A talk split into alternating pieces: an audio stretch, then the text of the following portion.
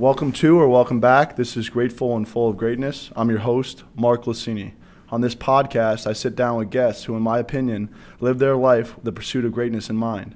And this platform allows me to discuss and to explain strategies that go into peak performance. This is episode number three. My guests, Dr. Rob Gilbert and Maria Nolan. Doc Gilbert has been a professor of sports psychology for roughly 40 years. He's the most energizing teacher I've ever met, one of my mentors, and dear friend. Maria Nolan, the best high school girls volleyball coach in the state of New Jersey. Doc and I would argue the world. Some coaches are good for a few years, maybe decades. Maria Nolan has been dominant for over 43 years, winning the New Jersey State Championship 13 straight years at Immaculate Heart Academy and 29 total state championships, including 10 tournament of championships.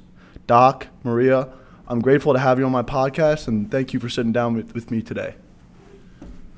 Thanks for having us, Mark. Hi. So, Doc, uh, what drove you to sports psychology and what kind of influences uh, set you on the path that you are today? Um, well, it's, it's, it was just the most natural thing in the world. Um, as a student, as an athlete, as a person, I had psychological problems. I mean, not, not severe psychological problems, but everything from, you know, everything I teach, relaxation. I, I was anxious, I couldn't sleep, and, and, and there were very simple answers. I mean, really simple answers. And it was just so much fun to find an answer when nobody was giving answers. You know, And it, if it's so easy, why would you say that so many people have such a hard time with it? Well, we over sophisticate it. You know, like you go to a doctor uh, or a psychologist or a psychiatrist with an anxiety problem, especially a psychiatrist, uh, they'll give you a pill. So you could give the pill or you could learn the skill. You know, you could learn to medicate or meditate, you know, and it's just, I'm not saying that medi- medication is bad, but at least try the meditation. So I'm the main s- influences was your own life Yeah, experience. Of course, of course. Was your own life experience. Uh, Maria, as being a coach, how do you help uh, your athletes get to this optimal state?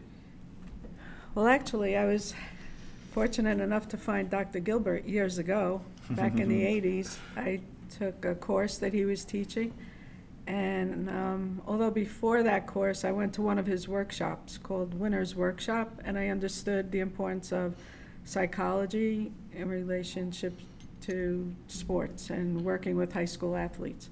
So I incorporated a lot of what I learned in his class into my coaching. If, if we could get a pill from what Maria does with her athletes, uh, she is so extraordinary. And I would say virtually nothing she does comes from me. I mean, she is, there are very few people that are geniuses what they do. She's a genius at what she Oh my does. God. And I would Her- agree. And Her, her kids always do their best when it means the most. They never choke. They never underperform. I mean, she is. Uh, there's no coach on her level. Yeah, exactly. In And, any that- sport. and that's what you're trying to do with your Yeah. athletes, is so make them play we best had lunch when they together need today most. to get ready.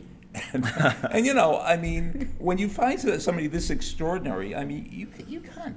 What's the secret? You don't know the secret. It's so many things. It's so complicated. And then um, we were telling her about one of my students that never miss never misses class. Right. And we said, when's the last time you missed practice or a game? Never. She's never missed practice. She's never missed a game in 43 years. Right. Now, uh, Woody Allen said, you know, uh, showing up is 80 percent of success. I mean, she. Oh, she said she had a meeting once. She had, but you know, Yeah, a volleyball meeting, it. probably a seating meeting. But I mean, if nothing else, 43 years, she's never missed a game and she's never missed a practice. Um, John DeLate, one of my friends who's a high-level administrator in college, he tells my freshman students, if you never ever miss a class in college, if you just do that, you're going to graduate. Now, of course, you're saying, well, you know, that doesn't mean I'm going to study. No, but if you're committed enough to go to your classes, you're going to be committed enough to study. If you're so committed to go to every single practice and every single game, when you're sick, when you have family problems with this, imagine, you know, that's a solid foundation. Absolutely. And I think something that I took away from lunch is all, all your success, you still find this, there's such an aura of humility about you, you know, and you've had been so successful. You've won so much.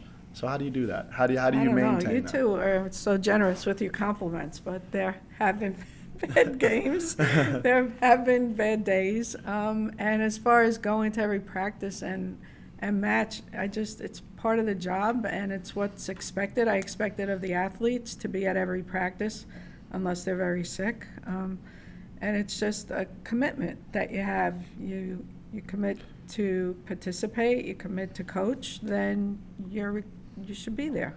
So it's just, you know, So sh- showing up is more than half the battle. But then what goes in after that? I mean, you, you've been teaching, you've been learning and, and trying to explain to people mental training for such a long time. Yeah. So they show up. What's Yeah. next, right? When the pressure hits, when they Well, get tense. How do you if handle you're a that? student, number one, you show up. Number two, you pay attention. Hmm. Like if you go to the movie and fall asleep, Focus. you're not going to remember the movie. Right. If you go to practice and you don't pay attention, you're not going to get anything out of the hmm. practice. Hmm. But I mean, if, if you're going to show up all the time, and then show up early and stay late. That's what they tell people in sales: mm-hmm. first in, first out. Mm-hmm. Right. You know, so you, you can't go wrong with that. But there, there has to be now. I'm sure we have some people listening that say, "Well, I'm willing to do that. Mm. I'm willing to do that," and that's okay that you're willing. But you're going to lose to the people who are eager. Right. You know, Yeah. I mean, Right. eager beats willing. Willing means tell me what to do and I'll comply. Right. Okay, you want a thousand page paper? I'll write it. Won't be Right. any good, but I'll write it. Right. But eager is, oh, I can't wait. I can't wait to go to practice Now, today. now, We have athletes that um, usually stay later, not too many that come earlier because of the time schedule with school, but they'll stay later to work on different things because they want to improve, they know they need some work in an area, and we'll have that. But I think part of it too, of them coming, they want to be part of the team. So that, that's, I guess, at least half the battle. Yeah. But also that we make um, the practices worthwhile, that they're getting better and that they enjoy it. yeah. And then coming is, they Let- want to be there, they want to practice. Let me ask you a question. I mean, there is nobody, and she will refute this, but nobody has her credentials in any sport at the high school level anywhere in the country. Right. How many, just this past season, uh, Maria's at Immaculate Heart Academy in northern Jersey, how many uh, preseason, during the season, how many coaches at any level came to your practices to watch what you did? During the season? Yeah. If she's taking that long, isn't I that don't think amazing? any this That- year, Now, but I- so amazing? here you have, Sometimes- here you have the genius, Yeah. the person, Right. and then you have people that want to be her. Right. So don't you think you'd show up? Right.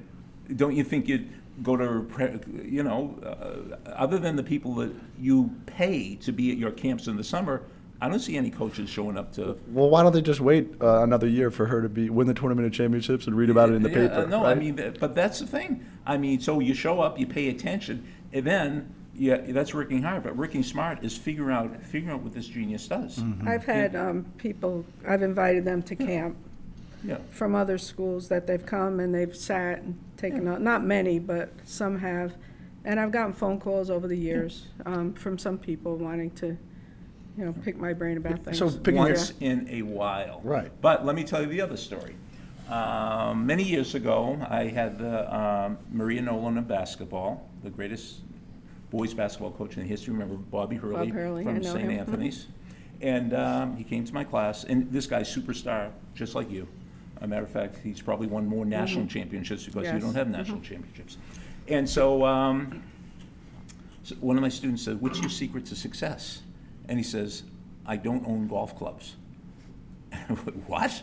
Your secret to success is, and then somebody says, Coach, w- w- we don't understand what that means. He said, Well, when you get to my level, there are all these big time basketball camps you go to with your buddies, you know? And, you know, they give you one session every morning from 9 to 10 or something. You work with the kids 9 to 10. Then you go play golf with your buddies. He said, Not me. I don't own golf clubs. I bring my notebooks. I go to every session I can. I'm taking notes. I don't care if it's first year coach, I don't care if it's a veteran coach. From that week, in addition to my paycheck, I want to get run, one drill I could use. Just one drill. So here's the greatest basketball coach still wanting to get one drill, you know? I was just talking about this. This is my father. Whether you're listening to a podcast or a movie or a book Yeah. or whatever it is, you're looking for those little nuggets, That's right? right. It's That's nothing right. new and different. That's right. But things that come to mind when, I'm, when I hear those golf clubs or that story about golf clubs is distractions. And we were talking about an athlete being willing versus eager. In your athletes, and what is that split? That over your 43 years, has it been uh, 50 50 of athletes that are willing versus eager? And what makes them jump from willing No, to eager? most are eager, Most. most, yeah. And what is There that? haven't Why are been they that eager? many that weren't, or we'd never have the success that we had. Of both Secaucus and IHA. How do you get them to eager? Is it is it something that you do, or they come in eager? Hmm. I, they, s- they came in eager once we were winning and it was Mhm. successful. Then they came in eager. But to Mhm. get them at the beginning to that part wasn't easy, but the way I get, again, I'm re- going back to designing the practices so that they realize that they are improving and they're getting better and their time is being spent worth, you know, it's worthwhile. And, and just wanting them to get better and, you know, when you start winning, you want to keep winning. So it's, just- really that contagious. incremental improvement yeah. breeds that enthusiasm out of Yes, them. yeah. They just and see so they, themselves. And they want, I remember being at Secaucus and the girls would say they wanted hard practices. They didn't want things easy. They wanted to work hard and get better. And And- Doc, you always talk about how people won't believe what you say, but they'll believe what they do, Yeah. right? And that's what I'm hearing. Uh, when your athletes come and you develop a practice plan that's working on strategic improvement, and they Mm-hmm. start feeling it and realizing it themselves. What do you do about the athlete that doesn't care about the practice, or you? What do you care? What if a student just doesn't care about the lesson, or What do you mean, what about Yeah. us students? What about all students? See, Maria is like Bruce Springsteen. If you go to a Bruce Springsteen concert, when people are walking uh. in to the concert, they're already psyched up, you know? Like if you and I gave a talk, nobody's going to, because they don't know us, you know? But if Tony Robbins is giving a talk, so Maria, especially in the little town of Secaucus, I mean, little kids want to be part of her program. Mm-hmm. You know, at IHA, I mean, it's already, you want to be part of the Yankees, mm-hmm. you know? And so she has that, in, in school, it's not even, it's not cool to be eager. Maria? How, how have you Mm. dealt with this aura of like fame, whether it's Secaucus or maybe fame's not the Um, word, but kind of I like the just don't publicity think about of it. I just go about Go about my it. everyday Mm. business. So Um, kinda- I- kinda just- I did have some athletes when you asked when you were talking about that before. The, some that weren't eager, and how do you deal with them? I remember it wasn't easy because you want the team to do well, but you know sometimes when you get an athlete that is that gifted athletically, they don't work as hard as the other ones, and you need to really push them and bring them to that so that you know, the team develops to become stronger, and the other players see that, and they get annoyed when, if someone isn't putting out the way they should and Right. working hard. You know, Something I was not- talking about with a, about a coach recently, uh, because he was a firm believer in the importance of celebration, symbolism, ceremonies, and it is important to have that, right? What are you working for? You're working to celebrate a state championship, Mhm. right? But the questions you have to ask yourself is, how long are you reflecting for? And who are you reflecting with when you celebrate? Because if you're dragging out that, that celebration too far, then you're not focused on the next year, right? And that's Mhm. something obviously, without even asking you, you've been good at doing, right? Mhm. Turning the page and focusing on the next year. Um, what do you sort sort of do um, at the end of one year to prepare for the next year? Is it something like a total revamp and review Um, of the year, or Pretty similar, pretty traditional. If something's working, I schedule it again, try Mhm. to keep the same thing going that we've done that works. But, I mean, there's been things we've changed over the years, obviously, but. Does it deal with a keep- change of personnel, personalities? Like, how do you um, deal with that change? Try to keep the same philosophy when I'm coaching, Got it. uh, the way, you know, to work hard and uh, with this, you know, use the same design, putting the lineups together and things that have worked. Right. So I look back, if something isn't working, I look to change it. Doc, And, over and to it you. changes during the season, and I don't know that the players or even parents understand that, that, you know, they think right at the beginning, even in scrimmages, they're like, oh, she has this lineup out, this is who's gonna be on the court, when a coach at that Mhm. point is looking to see what works, what could be the best design of the group. And then, me- there's been a number of years where during sta- state tournament time, I've changed the lineup to Oh win. my. Yeah, it's happened a number of times. I can't even count right now. But it Is that a doesn't gut mean it's feeling for you, or is Yeah, it- yeah. It's Mm. at this point, I could see this isn't right, this isn't working, it's not gonna happen. Right. So we either keep going with it and it won't happen, or I can give it a shot, take a chance, change something. Right. And it, They, they say on an do okay. individual level, uh, a slump is like a soft bed, easy to get into, hard to get out of, and you're finding the difference that makes the difference by changing that lineup, right? She's 'Cause- never, she's never had a slump, though. yeah, but she's feeling it coming on. She feels it coming Oh, on, and she changes Yeah, it. That's you a know- gut you know. instinct because Yeah. you kind of have. I always think that the, the best coaches out there have their finger on the pulse of the team, right? And and, Exactly. and where's the trajectory going? The trajectory of an individual, a team, or a business is much more tell. important than where they are right now, right? And And, this being year, aware of where they um, are. We lost the Bergen tournament again for the fifth time that resulted in us winning the Tournament of Champions, winning our state title winning the Tournament of Champions. So what happens after a loss? You actually work harder. Yeah, you I dig hate to in. say that, You dig in. But you do. And you know that, you know, this is it, this is what you're working for, fighting Right. for, and you just seem to work harder. Had we won the Bergen tournament, the way things were going at that time, I don't believe that we would have won. We would have kept winning it all. Right. And what you just said reminds me, I was a, um, a collegiate wrestler and a, a high school wrestling coach, and I had a genius coach in college. And when I started coaching uh, high school, he said, if you want to have a state champion, you better make sure that he doesn't get to the state championship undefeated. Because if you get to the state championship undefeated, you're wrestling not to lose, you're not wrestling to win. Yeah. He said, bring him to Pennsylvania, bring him to Iowa, but make sure the kid loses, Oh you know? God, yeah. I mean, Mm. the, the I just went to go see a few years ago in 2018 Yale lacrosse Yeah. lost in the Ivy championship to Cornell and Yeah. then won the national championship. And who's to say that would have that would have ended that way if it, the first one didn't happen? You, right? you know, I have a million dollar idea for somebody out there.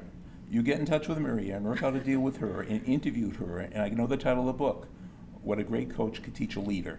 Mm. Because a lot of times, um, she doesn't even know what she's doing. You just watch her on the sideline. You gotta give her a little bit more I credit mean, than that. huh? No, sometimes she's unconsciously competent. Mm, She's been doing it so long. She's been doing it so Um, long. And some psychologists did this with John Wooden many years ago, and they wrote an article, What a Coach Could Teach a Teacher. And they said, what was Wooden doing? I mean, you know, and- one of the things they figured out, he was praising the individual but scolding the group. Mm. Whenever somebody did wrong, praise. Whenever he did something wrong, he'd demonstrate, nobody do it this way. He would never point to a person, Yeah. you know? A lot of coaches never use the word win. They go all out, give a full effort and stuff like that. But if somebody wants to write a book with Maria, I mean, she is a genius. Right. And there are a lot of secrets there. Right. Well, how do you how how important even at the high school level do you think the the mindset of the individual is mental training then them kind of having an understanding of Um, how do you keep the stage from getting too big for for your girls? Um, uh, The mental aspect, the psychology of playing in volleyball is huge. There's, there's big swings in volleyball with how they, how the girls perform Mm. and what they think they can do or can't do, and that affects them tremendously. Right.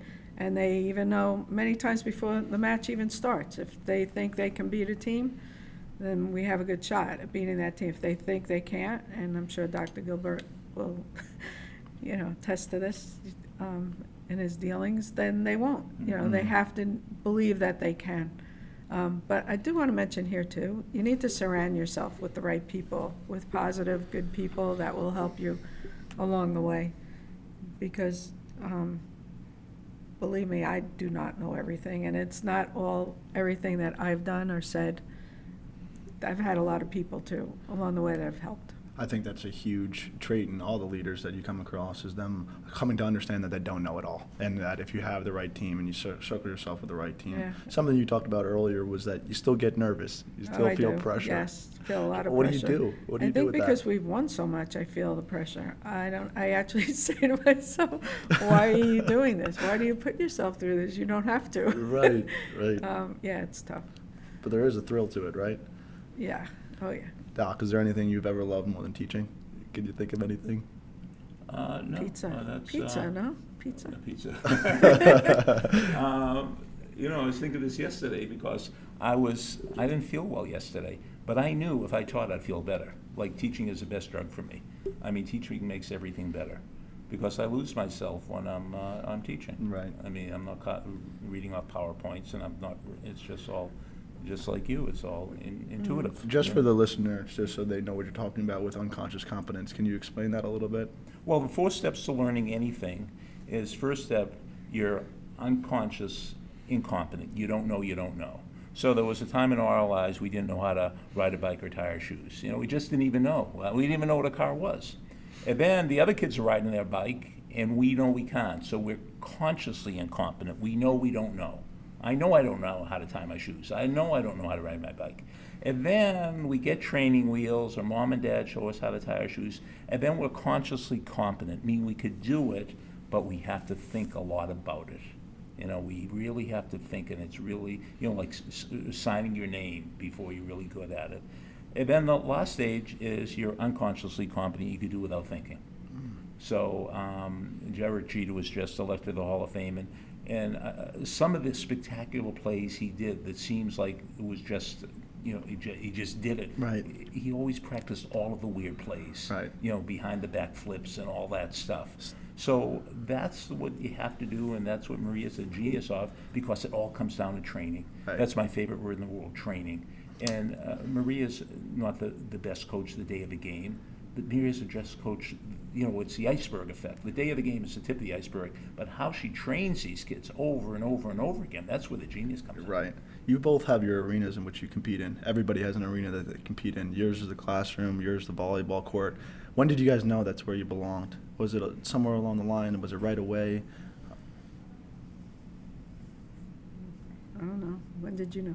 It Um, just happens. along Well, it the surely wasn't when I was a student, but when I came to Montclair State, and I just realized I, you know, uh, this is, I mean, not only because at the beginning I was a horrible teacher, but all I ever, it's what you think about, you know, what do you think about most of the time? And I think about, I think about, okay, how- what's gonna happen in class? What am I gonna do at the next stop? I- I'm always thinking about it. Now, there was a time, every once in a while, a student would laugh at something I said. So I started going to comedy clubs in New York and taking classes on how to be a stand-up comedian because mm-hmm. I thought it would be great. But you know what? I didn't think about jokes all the time. Robin Williams did, you know. So if you want to be a comedian, you have to have a notebook, and you're always like Steven Wright. You're always writing stuff down. Right. So I don't think about, you know, I think about teaching all the time. Right. It's funny, you guys both, when I asked you that question, you guys said the word just so many Yeah, times. yeah, yeah. You know, and you love the word just, Yeah, well, right? Just as unconsciously competent. is you know, unconsciously without do- competent. doing You know, without you just belong there because you Yeah. just knew it. You could Yeah. feel it. I, I always uh, said to you at lunch right before. I said, "Will you miss it?" I think you would miss the thrill, but you tell me. Do you think you'll miss the thrill of it? What do you love most Um, about coaching? I I think what I love the most is just the teaching of the game to the girls. It's not during the competitions, but it's, I think it's during the practices and leading up to it and seeing improvement. I think Mm. that's what I like, and that the girls get more confident in themselves. See, I think that's where the real competition is. If you have two hours and another coach has two hours, on a daily basis, could you get more done in two hours than the other coach? Because that's what's gonna show up in competition. Something I learned from you, Doc, was that athletes, most of them, don't like post-game analysis, right? PGA, post-game PGA. analysis. PGA. Yeah. Um, what are your thoughts on that, Maria? Do you think that Well, af- no, let after me- a game, that, No, that- let, let me, if they don't like it from their parents. Got it. That's what they don't Got like. it. That's why a lot of kids drop out of sports, because they're driving home from the Little Yeah. League game and they want to go to McDonald's, and mom and dad, who know nothing about Little League, are telling, well, you know, when they hit the ground ball, you should have thrown it to the right fielder. The kid knows they know nothing about it. Yeah, and on- once the contest ends, that should be it for a while. Mm. Players need to relax and enjoy it if it's a win, or I guess just focus and think about what happened if it's a loss. But then they do have to get in the car with the parent who's talking about it, and I think it they should just lay off. Right. Lay off, give them time, and just, you know, a lot of times they don't understand what's going on, and the players do. The players understand what's happening, where they need improvement, or whatever. How do you uh, go about um, leadership and, and making sure that it flows down from you and, and throughout the team? Uh, is there Something I do that's unique, I don't select captains. We don't have Mm. captains, so that everyone assumes responsibility. We do have to have a captain, or they call it a captain, go to the coin toss. Mm. And there has to be someone designated on the court to talk with the official if there's an issue. But otherwise, so I have to assign someone to do that. Otherwise, I wouldn't even do that. What made you go no because- captains? well, because I realized at some point, and I think, um, was this back when I had Dr. Gilbert? I'm trying to remember. I think it was before that. I realized that the truly, because players that were selected as captains, whether I selected them or some years the team selected them, they weren't necessarily the leaders. They were captains in name only, but not the leaders. The true leaders come forth. They, you know, they will rise when you need them to and lead the team when you need them to.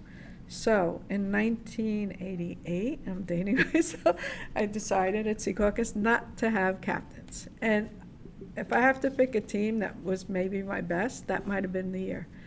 Because, um, and I only had six players. I had two sophomores, two juniors, two seniors. I remember the team. Oh my gosh. They didn't want to lose a point. They didn't want to lose a point. We went undefeated. Back then, there was no tournament of champions. We won the state title, and we didn't have captains. And I said, you know what? That's it. That's Done. it. No. Was it an aha moment, or you just Yeah, well, after that season, I said, Right. you do not need captains. And Right. everyone just shared responsibility. It was great. And awesome. um, so, awesome. yeah. I don't know. There might be the, the, a right way to go about like the hierarchy and, and making sure that things flow down correctly. But I love that. Yeah, I love well, what that I learned, not having it. um, help me out, who was, so, a woman wrote a book, she was a sociologist, Deborah Tannen, something like that. Oh, about relationships. Yeah, and how she said how, um, now this is years ago, but how, uh, girls were brought up differently than little boys. That boys were brought up to listen to authority, to have someone giving them orders and directions and play an army and whatever. Got it. That kind of thing. And girls were not. Girls don't like to hear directions and Ah. orders from other girls. Interesting. It made a lot of sense. Makes a lot of sense. So. I just went with that. Right. What's the uh, U- UNC soccer coach's name? That was great for so for so many. Uh, Anson Dorrance. Anson Dorrance, Anson yeah. Dorrance. He talks about that in a 1992 Sports Illustrated article, actually, that uh, coaching um, women as opposed to men is just different. Right, I, and and for that reason that you just explained right there. Um, Doc, you're, you're obsessed with stories. What, what made you become obsessed with stories? Uh, It's just the most fun thing. Uh, Well, I mean, everybody's obsessed with stories, they just don't realize it. You know, you pick up your friend at the airport, they just got back from Europe, and what are you, driving them home, what does he or she tell you? They tell you all the stories. They don't tell you the facts, they don't say, well, uh, I was on the uh, train for seven thousand three hundred and twelve miles, you know, I spent forty thousand dollars. No, they said, oh, I almost got arrested in Austria, this all, I mean, so somebody, Muriel just said, the universe is not made of atoms, it's made of stories. Mm, And love that. everything, everything's a story. Look at the word history, S-T-O-R-Y, right, the word history. History Right. is story. I mean, we love it, we love stories. E- Everything, books are stories, sports are stories, everything's a story. You, you, You you do it. them. You do it so well in delivering a message, right? You, you, Mhm. you go off on a tangent about a story, and then you drive home a message. Uh, what could you say for any coach that's listening on the importance of stories, importance of using it to deliver a message, and how to do that? Well, I'd say call my success hotline, uh, nine seven three seven four three four six nine zero, or my success hotline podcast.com, and I put all my messages there. And just like Maria, if I'm any good at telling stories, it's because I've been doing it for 28 straight years every single day. So it's not like I was bo- a born storyteller, I'm a trained storyteller. Right. I mean, every day I put a three minute message out there. And there you go. Yeah. And I, I, something that we started with was how Maria shows up every single day and has been doing it for so long. You've been doing that success hotline every day. Yeah. And isn't there something to be said about just nothing, nothing sexy about it? Just kind of going through it, that incremental improvement every Yeah. single day. Yeah. Um, when did you guys realize that that was like important? That kind of just sometimes boring. Sometimes not every practice is going to be as exciting, but there's something, maybe one nugget or two that you can learn from uh, a practice or a story or one of your messages. Um, what could you say on the importance of not being a flash in the pan and, and, and searching for this just one aha moment or this one, oh my God, this is going to be the practice that changes everything? Well, I, I don't think you focus on the part. I think you focus on just doing it every single day, saving money every single day, dieting every single day, reading every single day. If you do it every single day, there's going to be magic. Right. If you do it once, you know, I'm 72 years old, and if I only work out on weekends, I'm going to have a heart attack. it's better to not work out at all than to be, you know, a Sunday warrior, Right. because that's too much for the stress. Right. But if I work out every day, I'm in good shape. What do I say is the most powerful thing in the world? Momentum. momentum. It's better to do a little a lot than a lot a little because there's a burnout rate that comes with that. Yeah. Um, do you have Maria? Do you have a motto, a team s- quote or slogan or pillars that you guys use every year? Something that I keep bringing up as we go along is um, the little things matter. Ah, Yeah, I'm big on that. why? I don't know, if you just take care of the little things, um, I don't know. It- it So that, helps. that, that is what's like really important, but how do you get your girls to do that? How do you get them to Well, to, I just make sure it's just little things, such as what they're wearing. Right. And what they look like, just little, you know, and I'll tell them, it's, if someone's not in line, I'll say, you know what, it's the little things that matter. Right. This is why you're being asked to do that. right? I, I think I love the story of John Wooden teaching the team how to uh, put their socks on, right? Because if they got a blister in a game, uh, they don't want to have to deal with that. But um, I was just reading in in this book called Atomic Habits by James Clear how this man um, for the British cycling team named David Brailsford um, became the head of it, and they hadn't won a cycling event in 110 years. Not the Tour de France, not the World Championship, nothing. And he comes in and he implements the aggregation of marginal gains.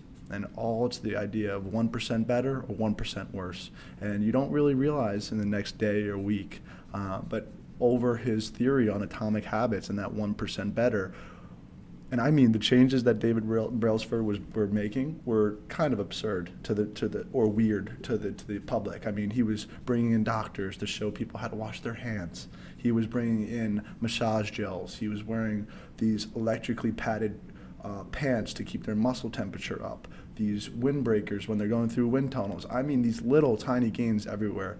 But the point of this story is that the results came within five years. They had 60% of the gold medals um, in the Olympics in 2004. Then they went to the London Olympics. And then within that same year, uh, or that same decade, they had their first uh, Brit to win the Tour de France. And then they won five out of the next six years Tour de France.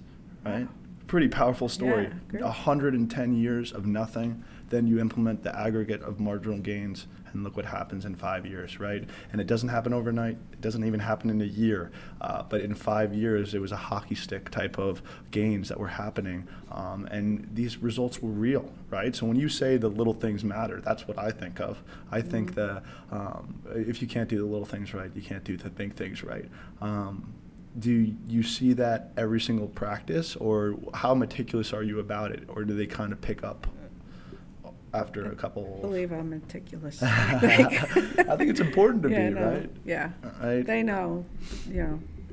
what Something the- that we talked about at lunch was that you don't yell, but you're sometimes stern. How, when do you choose your times to be serious and um, raise your voice or Um, deliver a message powerfully? If if you, if you see something that isn't going right, if someone is offline, like not, I don't know, I'm trying to think of when I would do this. Right. No, but it talks about But, like, um, the yeah, timing of like, coaching uh, matters. They'll know just with my tone or my expression that I'm not happy about something. Right. But I'm not, I- could be yelling and nobody would even hear me, so I don't do that. But um, they know. I mean, the girls know what's expected of them and they, they're hard on themselves too. I'm Right. coaching at a school that is a very um, highly academic school. It's Mhm. very competitive, even with academics. So these girls are those type of, of you know individuals. I, when I get there, they're after school. So JV and freshmen are practicing at that time.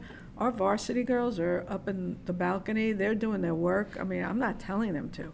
They're just very driven across the board with Right. academics and athletics. So, It's th- really you know, cool they when push you lay such a themselves. great Yeah, foundation, right? And yeah. it kind of feeds Yeah. into itself. They just And know. Just as like a, one more question on that, when you do try to implement something and to give a teaching point or a coaching point, is it usually X's, X's and O's based or is it effort based? What is it Oh, usually? It could be both. Could be yeah, both. Or either, be both. Yeah.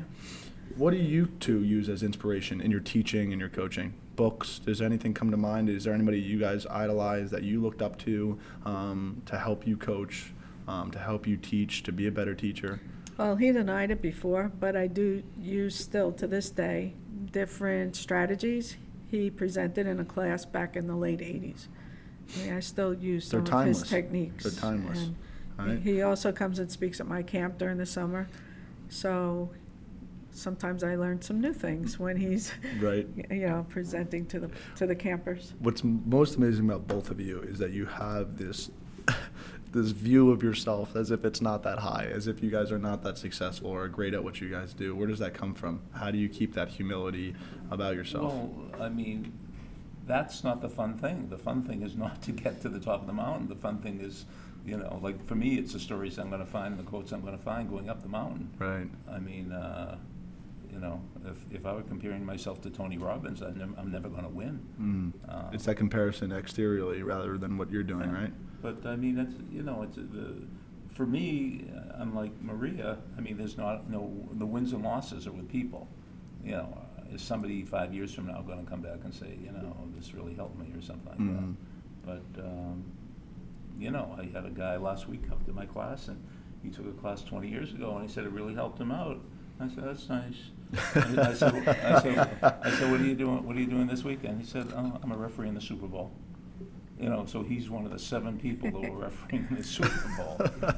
So I'm not saying How great anything, I is said that? helped him get in the Super Bowl, but he's, he's at the top of his profession. Right. You know, Uh, That's what I was talking about before about how peak performers rarely look back and see their impact. You know, you have this this amazing referee coming in and letting you know your impact years later, right? Maria, do you have any stories like that about your girls that come back probably. I hear it, you know. every single day, right, You Doc? Letters in the mail, everything. Well, there, there is something about being successful. You know, success breeds success. Mm. And when you're around a person with Maria and it has, I mean, and she wins all the time, and her teams win all the time, I, you know, nobody ever gets sick of winning, you know? Right. And everybody wants to be Other around people winning. get sick of us winning, other though. I mean, not it's you. hard because, you know, just like the New England Patriots, everyone Yeah. wants to see us go down. Yeah. And, you know, And it's hard to get that support. Maria, one thing I, I want to make clear is when she was at Secaucus High School and she won the state championship every year, they said, oh, well, you know, that's group one, that's the smallest school. She couldn't do her group four. Then she went to the biggest schools and she did it, the, both the smaller and the biggest. Right. I had an inflection point when I was a uh, freshman at Yale. Uh, President Salovey of Yale came to speak to all the Ivy League championships winners. So I guess I finished my Yale, my first year at Yale. We were coming back for my sophomore year, um, and he was a professor of psychology before. Now he's the president of Yale, and he gave this speech, and I'll never forget it. He talked about BIRGing, B-I-R-G, um, and it's basking in reflective glory. And what it means is uh, you don't believe in a zero sum game and, and in that if you win, then I lose. It's kind of like a win win, right? So, what basking in reflective glory is all about is if I look at IHA and I say, I know Maria and I love that she's winning, by me getting enthusiastic about your wins and basking in your reflective glory, it'll bring more success into my life. Now, both of you in this podcast have talked about the influence of positive people and how important it is to be around good relationships. But that's the thing that I think about often, right? And I have sometimes every reason to be upset. You know, that's my direct competitor. You know, he is mm-hmm. taking my job or in lacrosse, I've sat out games, but it's really not about that. If you keep can keep that perspective of basking in reflective glory, that success is coming, right? Waves don't crash right at sea, right? They start further out, right? So you kind of have to keep that view on it because if you lose that burgeoning mentality and you only pick yourself up to look at what you've done so far and to look what your competitors are out are, are at, then you lose momentum in your own life, in your own team, in your own mm-hmm. business. So I really love that idea of basking in reflective glory because I feel like it's done a lot for me in my own life. In, in, in looking at teams like the Patriots and having respect for it, right? I'm a Giants fan, but I have respect for Tom Brady, right? Mm-hmm. Because of his work ethic. And um, if you look at the influence Kobe Bryant's death just had, right? Mm-hmm. People are Right. burgeoning there. Yeah. They're certainly burgeoning there because they're like, whatever he was doing was a little piece of me too. And that's what's really powerful about sport. Um, I think that's what's really cool about sports psychology is because sport is just a platform, right? To that point, how have you used coaching to help you in life? Have you used it or do you see direct correlation? Oh my goodness, it's been such a big part of my life because I've been doing it so many years. Um, and I've been so fortunate because it took me in other directions, being on um, different committees with the State Athletic Association and even the National Federation of High School Coaches. So I got to know coaches from all over the country, coaches from other sports. Um, I was actually president of the National Federation of High School Coaches at one point. Amazing. Um, It was, so it was for all sports, and that, that was so exciting, and just to meet some celebrities along the way at their Mhm. different functions, the galas that they had. Um, And I, I enjoyed that part of it. I enjoyed being on selection committees for different Hall of Fames, for the state and for the National Hall of Fame. Um, Being on the volleyball state committee, trying to make changes and improve things here in New Jersey. So it's taken me in other directions too. It's been So great. many different paths. And for Yeah. those listening, Maria's not only New Jersey Hall of Fame, she's National Hall of Fame. And it just goes to show that we're pack oriented. And the more you work individually, uh, the more you become part of communities that um, of successful people and that allow you to meet um, celebrities and, Can and I very correct successful people. I need to correct you. I'm not in the National Hall of Fame, but um, I am in New But you were Jersey's the Disney NJSI. Coach of the Year. Disney Um, Coach of the Year. that- Disney Coach I of the Year is did, only yeah. one person in the country. you know. Um, Sorry, so it was a that's better okay. accolade than I Not gave her. volleyball coach of the year, coach of the year. Mhm. One, t- Um, one term that I want to bring up, uh, really impactful, that you've taught me, Doc, is Shaktipat. Oh, yeah. What is it? Why is it so So important? Shaktipat's a Sanskrit word, and it means exchange of energy. And so, y- you know, suppose you uh, really like uh, some rock star, and you could see him or her on YouTube. You could buy the CDs, the DVDs, but you want to go to the concert because there's some exchange of energy you get from, you know, seeing them live. And so there's always an exchange of energy from teacher to student, from coach to athlete, from performer to members of the audience. And the, now the question isn't whether it's exchange of energy. The question is, is it going to be positive or negative?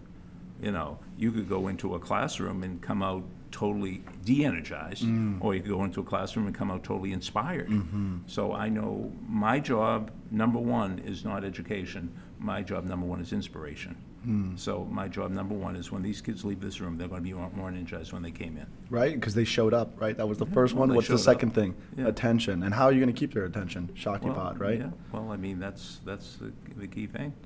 So what And, and attributes? the amazing thing about volleyball, talk about energy, I've never seen a sport where the energy shifts so quickly. so drastically. Yeah. Like, did you, when you were watching the Super Bowl, even though they were 10 points behind, didn't you get that feeling that it's over, Kansas City's going to win? Well, it's momentum You- to me. You got the momentum, you got right? the It's feeling. it's momentum, and Yeah. I, I've I've watched um, volleyball when I was at Yale, and they celebrate every point. That's different than most sports, right? I, I like that's very rare in, in a lot of other sports, but I see every single time hand slapping, clapping, all this different stuff. Something that I use all the time. W- w- myself and to, in, in coaching is in 2008 Kevin Garnett won an NBA championship with the Boston Celtics but he was also the most touched player and he won the MVP. But there's something to be said about, and there's an article, right, of mm-hmm. Kevin Garnett being the most touched player. And it goes into the psychology of getting external, not being in your own head. uh, Yeah. By me touching a teammate appropriately, that allows me to get out of my Yeah. own head, stop thinking, oh, Mark, am I going to do this? Am I going to do that? You don't have any doubt. You just do, that unconsciousness. Why Yeah. do? And Why is it so prevalent? It really helps for them to, to get together after their points, um, because you have to be mentally tough to be a volleyball player. It's unlike other sports because the crowd is closed in.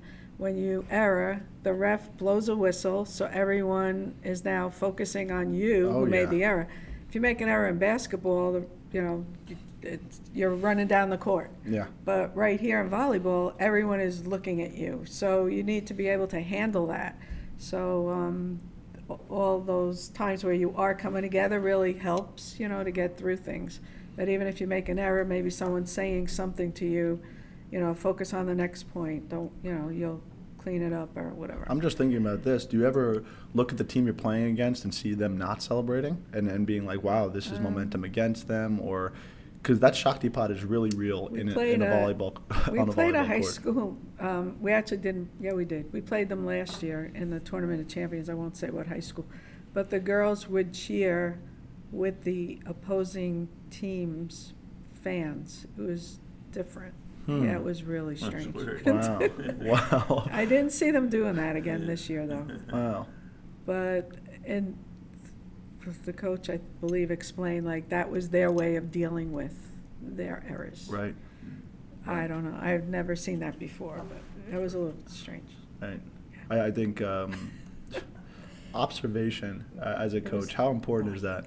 Right? 'Cause Yeah, you- it you're- was, it it was actually, um, it was annoying to the teams they were playing against, that they had to, they were dealing with something they weren't used to, Mhm. the other team reacting like that. Here's a question I have for you. Adjustments. I, I, I, I've been on teams where we didn't make halftime adjustments or quarterly adjustments or just in-game adjustments. How important are those to the success of the teams you've been on? Well, you need to make adjustments if you can, if you're able to, if you have the personnel that can quickly make adjustments and um, fix things, because otherwise, you know, if the other team keeps doing the same thing, they'll get the same results, so. How do you it- balance it's- that? It's not easy. You, you just get two timeouts, and they're quick. They go quickly, so, you know, it's hard, and you can't give too much information in a timeout. hmm Um, You said you were It's not meticulous. Are easy. you meticulous in-game or only during the training? No, during the game, too. Oh, Yeah. really? Well, you have to be, I think. Right. Right. You have Okay. to be on top of it, know what to expect, need to get the feel of when you need to call a timeout. Mm-hmm.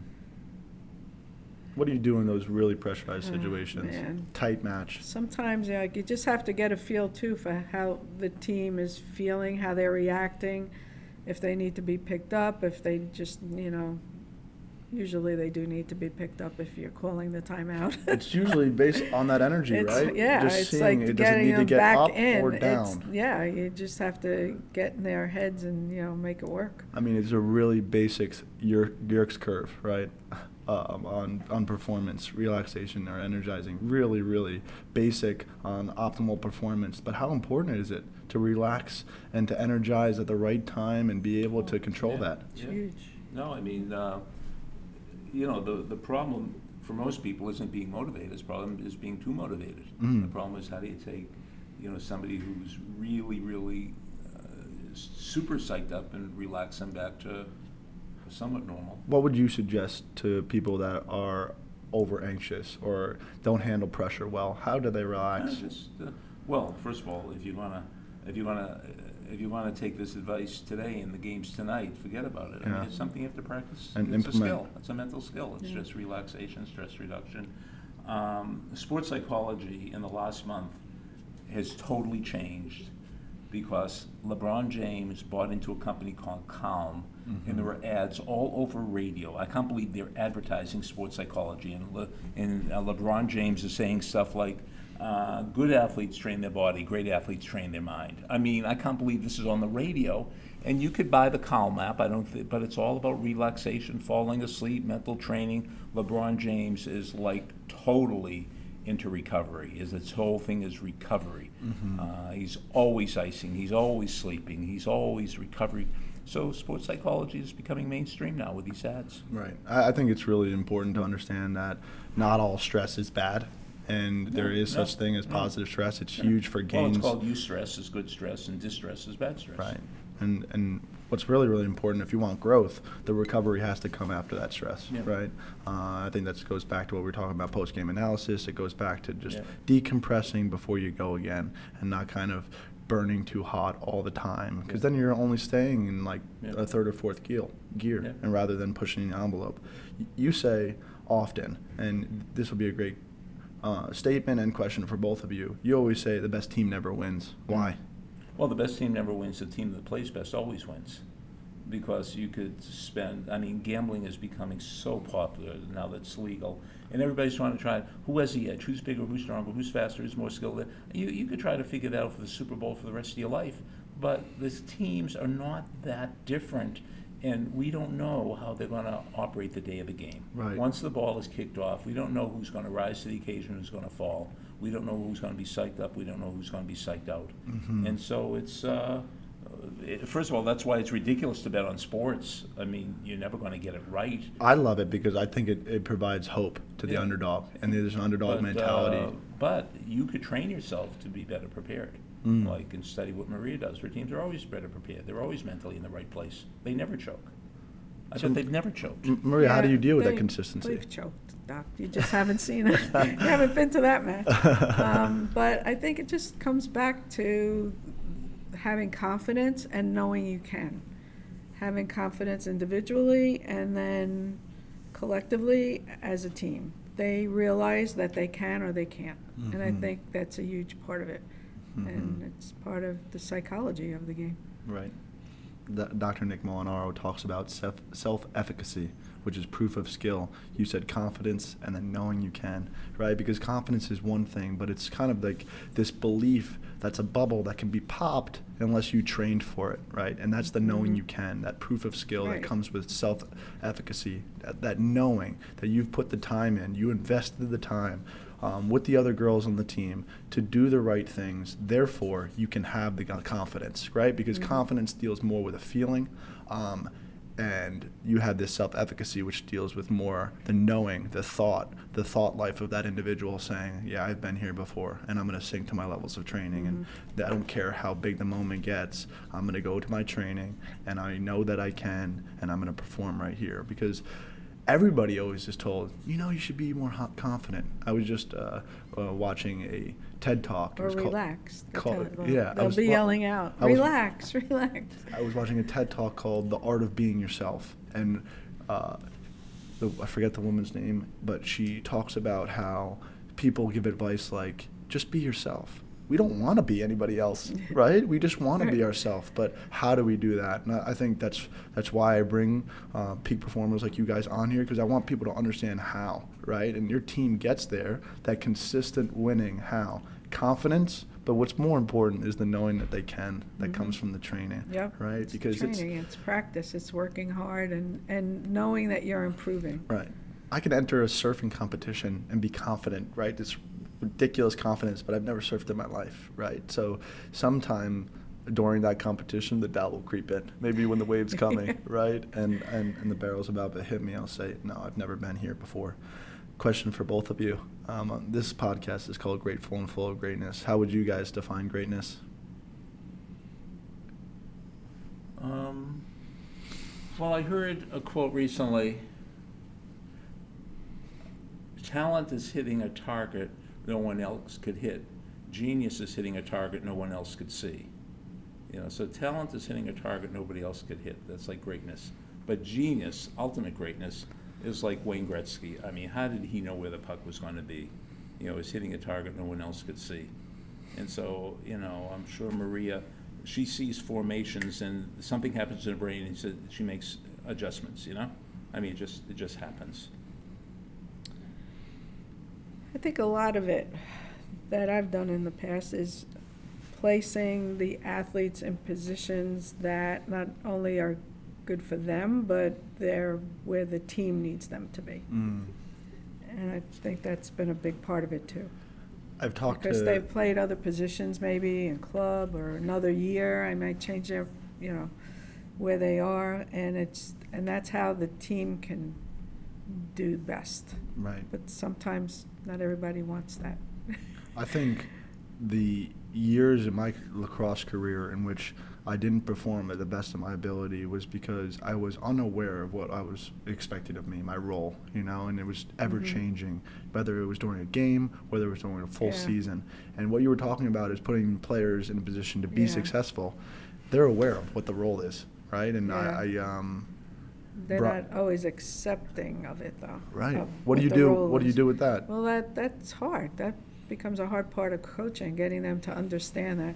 This year was great. We had some seniors that weren't on the court, but they still cared so much about the team and that, you know, we would, you know, be successful at the end, that they weren't selfish, and it was great. That doesn't always happen. You don't always get that. And, um, you know, it, it was remarkable that they were, and it made it so much better for the whole, for the team and the whole season, and so much eh, more enjoyable to have, you know, players that just put the team first. Right. It was, whether they were on the court or off the court, and it really mattered. It made a big difference. I, I said to you during lunch how much I love the word gutsy. Why, why do you say Yeah. be, to your girls, be quick and gutsy? Well, I always look for quick and gutsy in players. If I know someone is gutsy, I want them on the court because those are the girls that will work hard, they'll go after things. They're the ones you can rely on when the game is on the line. Right. So, That reliability is Yep. huge, right? yep. And how would you define that rel- that gutsy Well, they're word? just, they're go-getters. They're aggressive. They want to make sure they, they will give it their best shot. They will Mhm. just go. There's no hesitation. They, they want it. They're going to work hard. They're going to go after things. So I often talk about um, this is amazing that the audience is getting an understanding of what, what you guys do. Uh, what would you say is your why? And why do you coach? Why, why, why do you come back the next year for year 43 and then keep going year after year? Well, at this point, now that I'm retired from teaching, it's something that I'm doing part of the year. Mm. Um, I don't have any other hobbies, I guess, at this point, so this is it. That's all you know? Yeah, this is it. What Big about part you? of me. Well, John F. Kennedy once said when he was president, there's only one reason to give a speech, and that's to change the world. So that's why I, you know, I'm, I'm, in my classes, I'm there to change their lives. I'm there to change the world. Now, am I changing their world? Uh, their world, the world, maybe. Uh, there was a guy that, when he was in high school, he came to one of my talks, and even now, when he gives speeches, I hear some of the stuff he stole from me. Right. And you definitely hear that from me, right? Well, but you say, who was this guy? Senator Cory Booker. Oh, wow. you know, Wow. and so he was in uh, when he was in the eleventh grade. He took one of my seminars, and he's still using some of the stuff, which is, you know, in a way, that's my goal. Is you know, my goal is not to get a paycheck, and my job is not to have a good PowerPoint presentation. It's it's to change their lives. You know, to be uh, give them some ideas that are so outrageous that will actually change them. Well, I, I mean, I, you're the one who told me that smart people borrow, but geniuses steal. Oh, absolutely. Right? Absolutely. Um, I met Doc Gilbert two years ago, um, and he's a, a grace from God, that's for sure. Um, he's a reason why, a big reason why, um, that I choose to go out into the world and help my clients um, peak perform and find the right strategies. I think it's awesome um, that we had Maria Nolan here, an amazing, amazing coach who's so decorated and, and yet so, so humble. Um, Doc, any final words that you would say about Maria Nolan and uh, her influence on you and Well, she's just on her uh, girls? I've just never known anybody like her in sports. I mean, year after year after year after year, with such consistency and such grace and such, uh, just amazing. The, the audience You should see didn't her just face. jinx me, did you? No, I don't think so. I, see, I think you're so good you No. can't be jinxed. No, um, no, but you asked about why do I keep doing this? I guess I'm able to. I'm able, you know, to keep working with young girls and, you know, helping teams win and just bringing out the best. If I can, I'll keep doing it. And do you Um, think you'll ever- Hopefully, we'll keep winning. Uh, When you do retire years from now, you think you'll miss the pressure? Um, not the pressure, no. The No? pressure's tough, no. The thrill? I don't what, like the what, what will you miss the most? I think just the, I don't know. I, I just like teaching it. Mm. I, I like teaching the game to the, to the players, have, seeing their improvement, seeing them learn. Right. And what do you I feel like enjoy you the still most. learn? Or no? Oh, yeah. Like I would, you know, I was just at the NCAA, um, Final Four. There's the American Volleyball Coaches Association has a convention there. Mm. So I went there, you know, to some sessions and always reading, always learning. Right, And now with the internet, it's easy. right. Very So, easy. Yep. Well, thank you guys so much for coming on. I really, really appreciate it. You guys are great in my mind. Um, you guys continue to pursue something great and, and shape um, uh, the mind, bodies, and crafts of all your students and your players. Um, and the world's a better place with both you in it. Thank you. Thanks for Thank having you. us.